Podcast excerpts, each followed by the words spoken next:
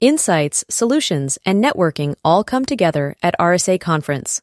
Join a global cybersecurity community at rsaconference.com forward slash ITSP MAG 24.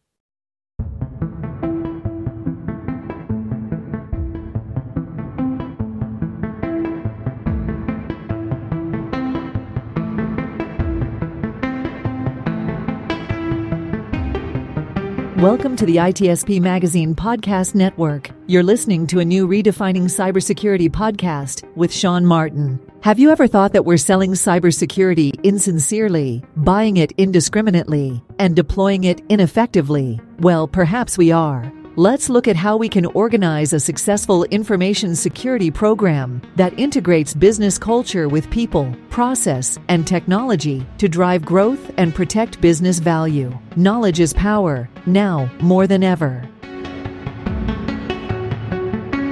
Imperva is the cybersecurity leader whose mission is to protect data and all paths to it with a suite of integrated application and data security solutions.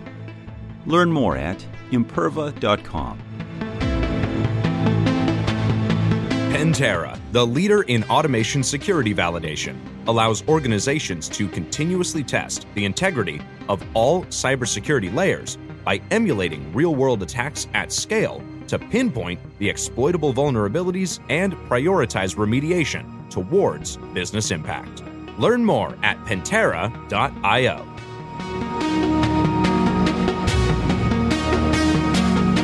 And hello, everybody. This is Sean Martin, your host of Redefining Cybersecurity here on ITSP Magazine Podcast Network. You're very welcome to a new episode where I have the pleasure of chatting with some really cool people who know much more than me about a lot of things.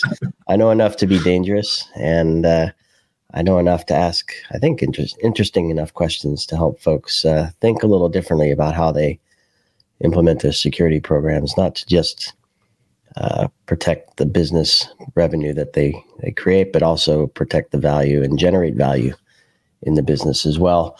And today, we're going to be looking at the world of AppSec, application security. And I'm thrilled to have uh, my good friend Francesco on. How are you? Hello, Sean. Very good. good. So across Good the pond from, from, each other, but uh, but a, a, big warm hug to you nonetheless. Well, we miss each other at AppSec Cali, so next time. I didn't. next I didn't time, the, I'm around. Get to the beach this time. We did. We did see each other this year in London, though, which was a nice treat. Nice treat. You and, came to the uh, cold area. I did. I went to. Uh, I went to the gray and wet and cold. Uh, but I love it there, and it was it was a treat seeing you there, and and uh, we've been talking about getting on another show and having a deeper conversation. And a post you put up on LinkedIn, which is where I get a lot of my inspiration these days, uh, prompted me to connect with you to say, let's chat about this. We're not going to name any uh, any companies here, but I think what I what I saw in the post and in the thread on uh, on this particular site gave me pause. Let's just say um, one one for just. I know you can't fix everything overnight, but it's been a while. Some of these things have existed. We can point to the OWASP top ten. We can say why are the, why is the top ten the same? You just kind of reshuffle the the numbers, but it's still, still effectively the same list after all these years. And I think we're going to get into the point that this isn't just an engineering thing, right? Um, no, it's a business. I'm going to leave it right there. I'm going to. Uh, we'll get into some of that. I think people find this this interesting. Before we dig in, though, uh, Francesco, uh, I certainly know you, and people who've listened to the show have heard you here before. But uh, a few words about what you're up to now. Uh, that would be great. yeah, that, thank you, Sean. So um, I'm a AppSec practitioner uh, by heart and by trade that uh, turned startup uh, and long time ago, and then fundamentally took was frustrated on how things were looking like from an AppSec side. Um, the fact that we had fragmented tool across the board and started um, a company called Phoenix Security that um, is basically out there to solve this kind of problem. And as an AppSec company, uh, you know, we are constantly targeted uh, by people that want to prove that we know how to do application security and um, we continuously test because that's our ethos. Um, our internal attack surface management, our external attack surface management, because that's what we do. We eat our own dog food instead of just selling it. But in this kind of exercise, and I think that's where the conversation started with Phoenix Security, um, is where we found kind of an interesting gotcha, and that sprawled into a whole piece and research and uh, rabbit hole that then ended up in the post that you mentioned. Um, but yeah. No, I love it, and uh, yeah, I think we connected. You were uh, you were a CISO for a fairly well known uh, financial institution, helping them with some of this stuff as well and uh, yeah, I, I, enjoy following what you do and, uh, the work that you that you uh, that you produce and the results that you get from from some of the stuff you engage in. So this isn't about your company. This isn't about necessarily your your research, but your you get to see a lot of things. So maybe let's paint a big picture here. Kind of some of the stuff you've experienced over the last twelve months uh, as we approach the end of the year here. Um, yeah, I was kind of joking, not really, about the OWASP top 10 kind of being still relevant. What, what's, your, what's your thought on that looking back on this year?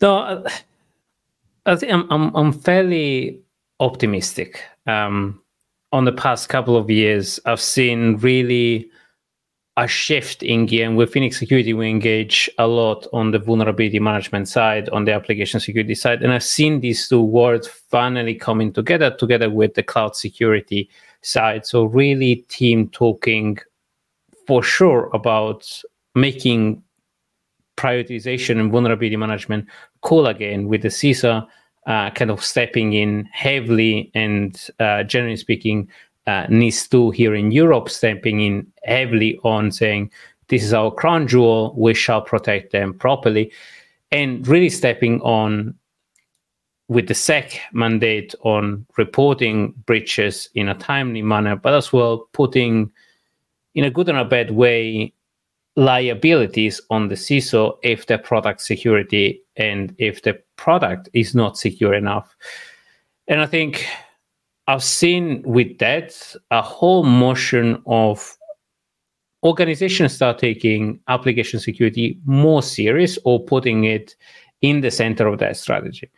Now, there's been a lot of FUD and a lot of um, fear and fear mongering on this bomb uh, kind of legislation and people needing to produce SBOM without understanding what what that purpose or what that mandate was for that is really understand your asset inventory uh, from what you build and where you run it um, but in general there was a whole motion of um, application security now is in the agenda of a lot of CISO. The challenge is not a lot of CISO understand or coming from a development environment. So there's been the question of okay, what do I have? How do I paint that picture? And how do I give direction to my developer that is not just silly SLAs? And a lot of people understand OWASP top 10 and assessing by OWASP top 10, but application security is much more than just the OWASP top 10 is what you build that is now very complicated and where you build it and where you deploy it and who owns it and who needs to solve it. Because luckily, over are the days where we just use service level agreement or just pure silly timers to actually mandate what's need to be sold because that has failed massively. And I finally appreciate Gartner putting the nail on the coffin of SLA, saying SLA don't work 100% of the time with a couple of interesting use cases um, that really brought forward the conversation of like, okay, how do we prioritize things and how do we apply SLA to things that are priority? And finally, cyber risk quantification that as a finance industry, we used to be a bit more advanced in this um, fairly 10 years ago, five years ago is where we really brought it forward. But then the rest of the world start catching up with the finance industry uh, that is very heavily regulated on on this um, and being trading desk, being managing a lot of money. Um, the regulation can come naturally and uh, needs to and critical national infrastructure kind of mandate across the world really with India uh, US and Europe in general mandating a better security posture as several kind of heart of element in the heart of the financial institution uh, between banks and trading organization kind of got hit between ransomware or breaches uh, related to application security. So in general, there was okay, we need to step up our game. Um, maybe relate to ChatGPT or other AI tools, but I've seen um, and I was discussing this with another another CISO uh, friend of mine at a very known cloud security company that also does threat intelligence research, and he saw as well a shortening ser- uh, times between a vulnerability being published and being weaponized. It used to be 30 days, 40 days. Now it's three days. So I don't know if it's a coincidence, but definitely we are learning how to defend ourselves faster using AI um, and automated tools, but also attackers are going that much faster and they're not subject to regulation. So they are developing definitely exploit faster than what people can defend upon. And we've seen this with the breaches. With with the last two years, there've been more breaches around software security, either supply chain or uh, through stealing of keys or any variation of the sort. Um, so I'm really glad to see more regulation around um, liability on one end because it's going to bring really the subject in front of the board saying, I don't want to go in prison. I need to understand what is the risk of the stuff that we're running. So give me the tool to actually do that or I'm out of here. And I think I've started seeing CISO having this kind of conversation around. Uh, there is a lot of nervousness. Um, but I like to see the positive aspect of it, uh, of this debate that is uh, now the regulation has teeth. Yep. Yeah, and I think you, you summed it up quite well the whole year with the SEC uh, notification, the, the, the cases around uh, CISO responsibility and liability, and you mentioned SBOM as well, the bill of materials. And uh, I want to go to that last point with you as we start to transition into this particular case that prompted our connection today. Um, bill of materials, it, the SBOM stuff, a lot of effort in there, a lot of work from CISA here in the U.S. Um, to help at least U.S. companies, and I think a lot of a lot of folks around the world follow it as well. Really get a handle on what's in the stuff they're building, bill of materials, right? And um, I'm wondering your perspective on this because what we're going to get to here isn't necessarily what an organization is building from a code perspective.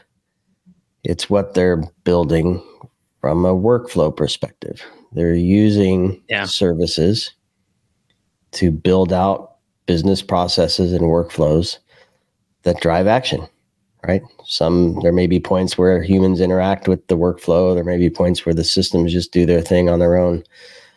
But they're teams like marketing in this case have selected a tool Either they're using it in the cloud or they're getting IT to help them deploy it in some fashion. And then it goes into the business process.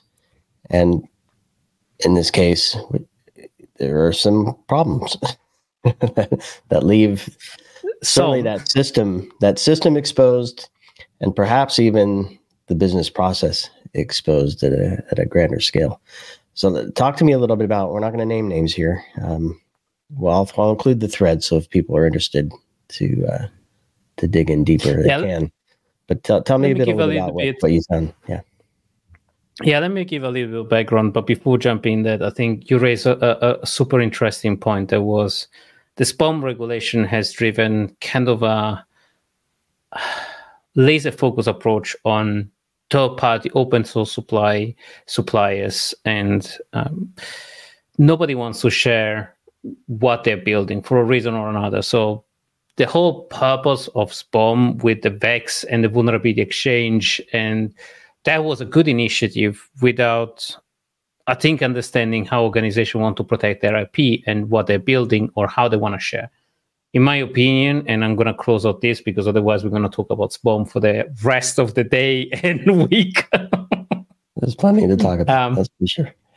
Yeah, I think from that perspective, having a more risk-based approach on like what you build and where you run it would have been a little bit better, but maybe more complicated to demonstrate. So SBOM was the initial approach, but not the end goal. But let's close it there.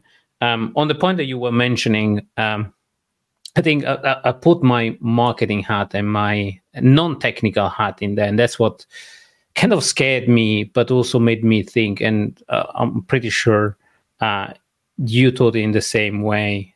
On there is there are kind of PII and confidential information or kind of user information that travels through websites that probably are not built with security in mind or are used as i spin up an event i'll build this form with this crm kind of systems 90% of the time uh, because development is expensive i'll build it with pre-made tool and that's wordpress in most of the cases with kind of some plugins that are usually run by marketing people that that don't have expertise in security, uh, neither in business development. So they run, um, sorry, neither in, in developing uh, websites. So they run these tools. Maybe they forget about it, and they become the gateway uh, of um, a lot of customer data. Because once you build it and once it works, it it kind of gets used all the time. And in my previous careers as a CISO, respect regardless if I was running enterprise, I kept on seeing WordPress popping up that should never appear in an enterprise organization. But because it was free, cheap, and cheerful to run, uh, people spin it up in a Docker container with a website, customize it a little bit with a form, and then forget to plug it in there. And because attacker knows this, they target those forms specifically. So there is a lot of vulnerability that comes from these forms. Um, probably once per month we monitor we've been writing about this uh, on wordpress specifically um, at least we've seen six major vulnerability on forms or wordpress of likes uh, this year alone and now you take that problem and you say okay i'll use an enterprise tools um, and there are several crm well-known crm systems or calendar registration tool that are the bread and butter of how marketers nowadays and how salespeople are running campaigns, small events. They don't want to build a website; they actually want to form.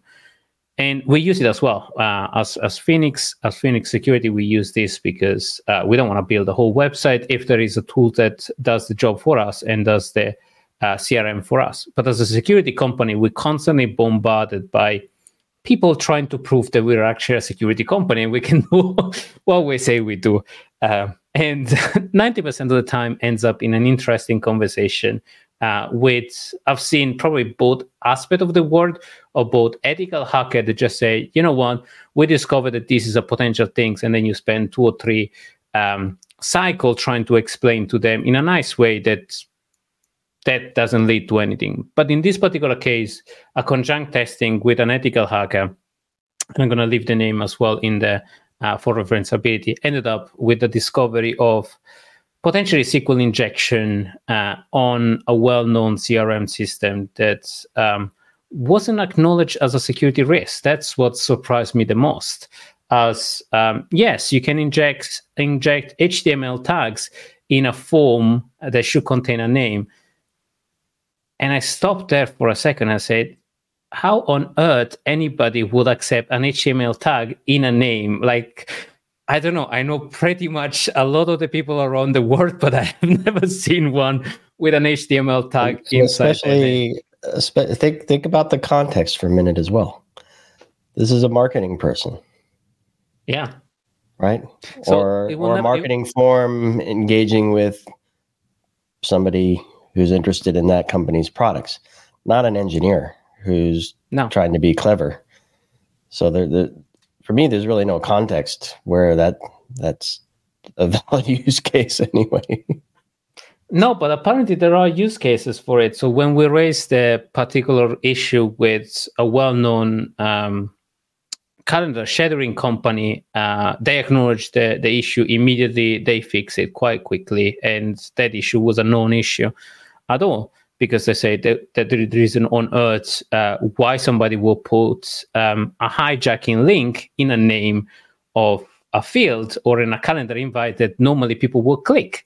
Um, and in the worst case scenario, people will weaponize this link because all of a sudden this invite come from a very well-known trusted company um, so you trust them so your guard gets lowered if it's your company even worse so you send to your ceo a click link from your own website likely eh, chances are that somebody will say what's happening in here let me check on it um, so it's it's a it's an easier way to actually weaponize those uh, tools. I'm not gonna disclose more information because we don't want to weaponize those tools uh, or, or widespread these, but raise awareness of. Um, I'm a security practitioner. I, I saw this immediately, and this has raised red flag. Now I'm pretty surprised this is not uh, considering we're 20 almost 2024 this should be this practice are pretty much the basic and the bread and butter of application security any input validation or field validation against things that shouldn't be in there should be the norm but apparently for some crm system and other system is not the norm it's another benefit um, you need to buy additional license you need to buy additional things just to get the basic security and I think as an industry, we're pretty much fed up with the single sign on tax, with the security tax of things that are really basics and shouldn't require additional configuration. We keep on trying to spread the word of security default, but if the tool that we build are secure insecure by default, then we kind of lost the battle because we can't protect the whole organization and we can't convince any marketing person to actually rewrite all of the forms that they wrote uh, to actually put input validation because there is no way on earth any organization does. And any organization that uses a CRM system right now is vulnerable of input validation of, of SQL injection or any form of injection um, yep. if it doesn't rewrite those tools. So I'm going to spend a minute here because uh, this is an important thing. You made a number of important points in this one one section here. The you said it early on. This is marketing team. They probably have a an event campaign that's coming up next week. They want to get as many people to it as possible. Cheap and cheerful. Get a page up. Get a form up. Drive people to it, and get them to register. They don't want to spend a lot of money. They certainly don't have a lot of time, right, to to work on this. And if you're if you're requiring them to do special configuration, we're talking marketing people here. No offense to marketing people, but they're not engineers. They're not IT. They're not ops. They're marketing, right? They they know messaging. They know how to connect with people. They know how to generate interest and get them to to do things to connect with the company. They're not engineers. So to to to require engineering, to require additional expense, to allow them to engineer the form uh, goes that's even more scary against right that that's a scary piece um, so and to your point to kind of wrap it in a bow as you said it I, I just want to make this very clear for everybody listening is if if those hurdles are there in terms of time and money and it's not there by default we're, we're kind of doing ourselves a, well the company's doing themselves a disservice right? Mm-hmm. And I think everybody who's using this stuff are thinking, well, how, how do we then determine if a if a company we're using, a form we're using, a page we're using is secure enough? And I'm going back to the marketer and who's making this selection, right? And the scary part is it's not. It's, it's insecure mm-hmm. by default. And honestly, we're a security company. We didn't thought about that because we assume at least this basic stuff that they were secure by default. And when we found this, we were fairly surprised that even those basic mechanisms weren't in place. And actually, you had to re engineer very hardly the form, uh, causing a lot of friction in basically rewriting every form with input validation. We had workaround put in place to actually do that through another third party system. But it's, it's not trivial to do that. And uh, it required quite a lot of thinking, quite a lot of reworking. Now, as a startup going to scale up, we have 20, 50 form flying around. So that was a fairly amount of work to actually sanitize at least the, the core one. If I imagine a company that runs this a large scale, first of all, it will probably not be aware of how many forms are around. And second of all, sanitizing all of them will require a platoon of people to actually rewrite them, quality testing and seeing if they work. This is insane. And that's what I thought. It's like, no, there needs to be a better way. And it wasn't. yeah. yeah. And that's what shocked me. Yeah. So uh, talk to me a bit about, and I'm, I don't want to over sensationalize this, but I want to go back to my point on the SBOM typically being focused on what's being built. Um, so what's open source services, what commercial services are you bringing together? What's in your software, basically, right? Um, but let's look at the bigger workflow picture. So form presumably is at the front end of a lot of stuff, right? Um, certainly in the CRM, it you can envision it sitting in front of a lot of well, all the marketing pipeline stuff, right? Which naturally transfers to sales stuff, which translates or gets connected somehow to revenue systems. so well, depending on depending on the flow, you might find this weaponized field throughout the entire organization. Uh, I don't know if I'm. I think there are two aspects. No, no, no. You're perfectly right, and I think there are two aspects of it. There is the probably SQL injection or a, a number of injection that could reveal kind of customer data that that is probably i hope so handled we haven't seen a case uh, where that was enact, enacted because probably there are compensating control on the back of it so if you manage uh, a system um, now if you're using wordpress there have been a lot of remote sql injection or remote um, rce that are probably more dangerous from that aspect perspective. But a more interesting case and probably the more scary case was where this was used to weaponize and run phishing campaign on your behalf, uh, injecting HTML tag saying, "Hi, Mister, click here." So you will be suspicious, but if that is a hyperlink of "Hi, first name," with a hyperlink, you would say, hmm, "Weird," it, but it comes from a, a trusted SPDX, so um, a trusted and verified uh, domain, Phoenix Security, for example, um, let me check uh, because it passed all, all the check through Gmail, and Gmail still interpret HTML tags um, in a specific way.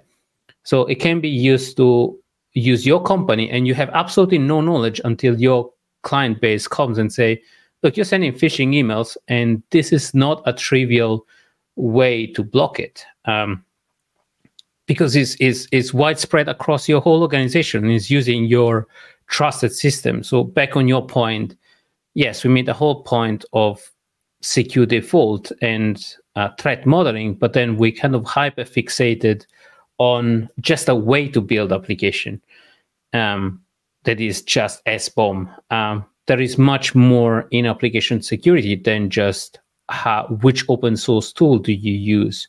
Um, even just in the case of SBOM, SBOM wasn't purposely built to just look at what you build, but was the gateway to say, look at your asset inventory, how you build application, where you run it, what is your risk profile, and how can you be smart about fixing or who you should be aware. But in conjunction as well with uh, secure code review and uh, good practice around application security and threat modeling. And this particular problem falls exactly in the place with threat modeling, where you look at a business process, regardless if, like in this particular case, it doesn't have any code linked to it because you're using a third party supply tool or a third party tool to run business process. and because it's no code, it's actually going to be used by very low skilled people with zero security uh, knowledge. And this will probably more likely go through pre approved or not even pass through security at all. So, wouldn't even pass through the normal gate that you will go through for a threat modeling exercise. Um, and, and that's that's kind of where I was thinking of. This is a very easy subject weaponizable case, and this is why you have these um, good white hackers that are testing these forms at scale and raising this awareness uh, across the board. And um, I want to kudos um, the good folks that actually do this without blackmailing, because we had other people that were trying to blackmail as well are saying you have this and it, and it end up being in unknown things and saying, yeah, we're going to smear your name uh, and we're going to say that you're not secure, even though we had evidence that that doesn't lead anywhere, is is an un, is a known um, unproven injection or an un, it doesn't go anywhere. But regardless, there are good folks that actually do this uh, for the sake of, of the world to be a bit better, secure place, and that's why I want to raise the awareness as well here that yeah maybe we should look beyond just pure software security and looking at the threat modeling and threat exercise overall, um, and letting the good tool um, manage fundamentally software security so that we can focus more on just triaging vulnerability in and day out. I don't know if it's been coined. I haven't looked it up, but I'm gonna, I'm gonna, I'm gonna call it uh, the the WBOM, the workflow bill of materials. And, uh, so I, I, want I want to leave this here. I don't want to belabor this point, but I, I think there for folks listening or watching to this, um, it, clearly there's there's a need or justification to say we need to look at the tools that our teams are using to understand how they how they fit in and what what risk they bring to the organization, right? So this is yeah, it's third party risk management effectively what we're talking about here, but but from a pure workflow perspective.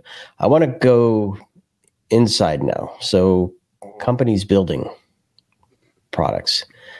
Um, clearly, they can look at the OWASP top 10. That gets them a good start. There are plenty of other frameworks and tools and services to help them build better software as well. I there's a point in here though that I want to make, and I'm not trying to throw any anybody under the bus, but it, it was an interesting comment that uh, we've we've had other users ask about this, um, but we've only seen fake tests. We've not seen any malicious script make it through, unless somebody's tried and it's unknown. Uh, I don't know what that's saying we look, but we don't see, but it doesn't mean we find it. We might not find it. And I'm not trying to be funny here. I'm, I'm trying to be serious. People building apps. What, what's the right yeah. answer to this? How, how, how do you, let's say you missed that validation. It, things happen, right? So we'll, we'll talk about how you put the validation in place at build time. But let's say you you don't do that. what what can you Some do? reason. What can you do that is not a bug, it's a feature. yeah, no, it's, a feature. it's a feature that marketing people can engineer their way out uh, in into a different feature set. Um, uh, what what's the what's the right monitoring and response answer here? What what can app app dev teams and sec teams do to well, let's that, start not have that position? Let's start maybe um, a little bit broader than that. That how do you handle a security report? Because those are getting like right now flooded um, across. Uh, everybody's running is raising security reports. So I have um, I feel for the security team because um, there are people that throw pieces of code from open source perspective through ChatGPT uh, we saw this with libcurl with tons of vulnerability being raised through their HackerOne uh, report. And 80% of them were bogus, and just one actually made through. And there was a lot of noise being done. So I feel for security team uh, that received tons of these reports. Um, but there is a way to acknowledge uh, this. and especially 2023 input validation is like really the baseline for everything and we saw a good response of like acknowledging yes we see it uh, absolutely. Uh, there is no place where uh, an html tag or a script index or a sql injection should be in the name of a field that says name. Um, that is the answer that i was kind of expecting not we haven't seen anybody weaponizing this uh, despite the evidence in um, weaponization and the fact that those triggered an interpretation of the HTML tag that, that we just weaponized. So we haven't seen it with the evidence of this is the proof was a little we bit. Seen it, we haven't seen it except for seeing it. that was a little bit concerning. Yeah. But regardless, even if there is a remote case, acknowledge it. Um, say you're going to look into it, not saying this this is never going to happen because it's the classic. Our company is unhackable until it is, right? Um, I think there is a, a, a decent response on this, um, and, and, maybe it's because we, I think Contrast Security as well raised this uh, previously, saying there wasn't an official security channel, so there was just a community to raise these issues, and a lot of people that uh, run these communities are other marketers, so they want to contain the information. They might not want to raise awareness too much. Um, I don't know what the right response is, but this should have been a threat looked by a security person. And me as a security person, I would have jumped on saying, this is probably something we should look at. And it, it isn't, even if it's, even if there isn't an injection of the case, it could be used by smearing campaign or phishing campaign uh, across the board. So two or three scenarios that really can compromise the name of an organization, even if it's not a SQL injection script. Uh, there are three or four campaigns. Now, as a security professional, I deal with that on a daily basis. I'm aware of it. If if I'm a marketing person, I wouldn't be. So if I put my marketing hat on, I would have just passed that report to a security person and saying, can we run a threat modeling exercise on this? Can we see if this is actually weaponizable? And if, even if there are other ways where those fields could be weaponized and maybe putting a security fault in there. So communication, I think that's where I want to take this discussion to is absolutely critical on making or breaking a company when you get reported of a breach of an incident um, of the like. And I think we start seeing as well ransomware attacker pushing organization to pay ransom or reporting them, so blackmailing them on reporting them to the ICO or to the various the SEC commission and uh, kind of forcing their hand. So I think acknowledging a security problem, first of all, it's a good way from a PR perspective to save your company. Trying to hide stuff uh, is the perfect way to end is the ending of companies.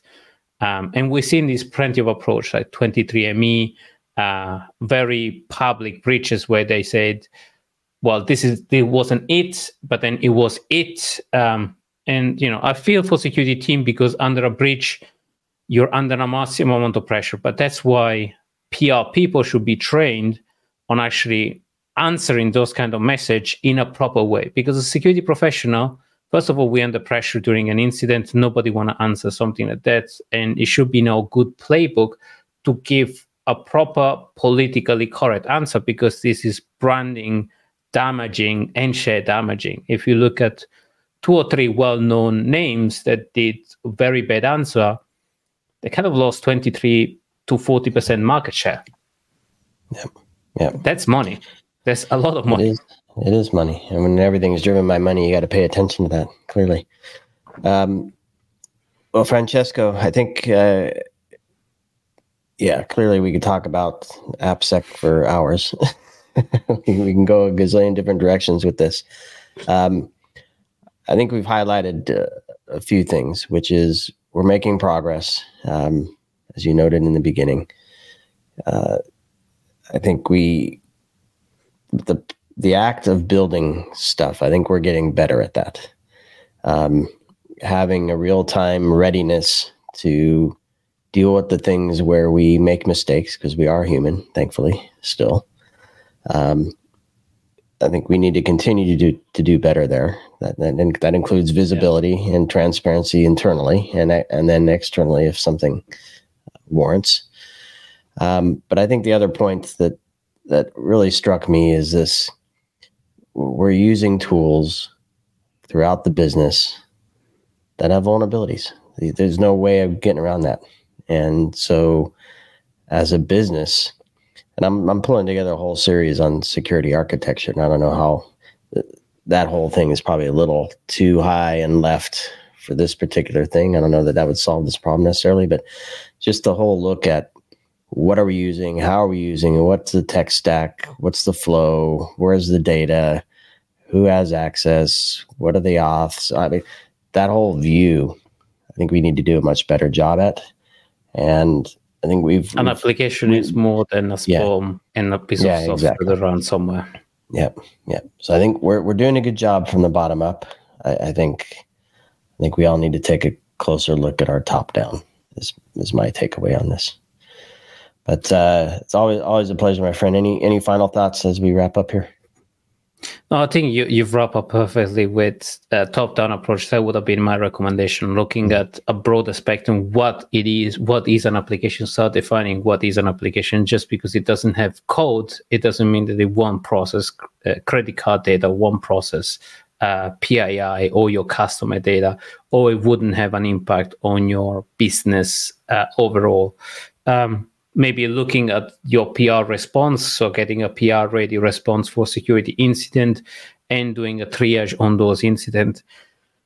I think looking broader and trying to 2023, trying to delegate to machines the job of triaging so we can focus on the really important work of security professional to actually run threat modeling, to run this intelligence work. The machines will never be able to replace us to do because it requires inference and intelligence view that hopefully maybe in the future we can automate some of this stuff with the threat modeling uh, and automate the threat modeling and some of my good friends of writing but uh, human are good in that while machines are much better at prioritizing vulnerabilities so let machines do that so that we can focus on really looking at the business overall and securing the business not focusing on securing the individual vulnerability. Yep. Yep. We we mustn't be afraid of technology to help us where where it's appropriate, and uh, continue to continue to tap in the, the most powerful machine. yes. Look at, old, look at old human brain, at least for the moment. Uh, Francesco, pleasure to have you on. Good to see you, my friend. And uh, we'll, we'll certainly continue to chat about these things. And for everybody listening, please uh, please subscribe, share with your friends and your peers and your enemies, whomever uh, needs to hear this message. And of course, we'll link. Marketing to, uh, people. That's right. Absolutely, the marketing people. Good point, Francesco. And I'll include links to your profile so they can connect with you, and links to uh, the, the LinkedIn post that prompted this conversation. And uh, you'll have a chance, Francesco, to share anything else you think is is important to uh, help people understand this a little bit better and uh, take take some steps, even if it's just thinking a bit more about what they have going on. So thanks everybody for listening, watching. Thanks, Francesco. We'll uh, see everybody on the next one. Thank you, Sean. See ya and stay safe out there. You too. Pentera, the leader in automation security validation, allows organizations to continuously test the integrity of all cybersecurity layers by emulating real world attacks at scale to pinpoint the exploitable vulnerabilities and prioritize remediation towards business impact. Learn more at Pentera.io. Imperva is the cybersecurity leader whose mission is to protect data and all paths to it with a suite of integrated application and data security solutions. Learn more at imperva.com. We hope you enjoyed this episode of Redefining Cybersecurity with Sean Martin, part of the ITSP Magazine podcast network. If you learned something new and this conversation made you think, Then share this show and ITSPmagazine.com with your friends, family, and colleagues. If you represent a company and wish to connect your brand with our conversations, you can sponsor one or more of our podcast channels. We hope you will come back for more stories and follow us on our journey. You can always find us at the intersection of technology, cybersecurity, and society.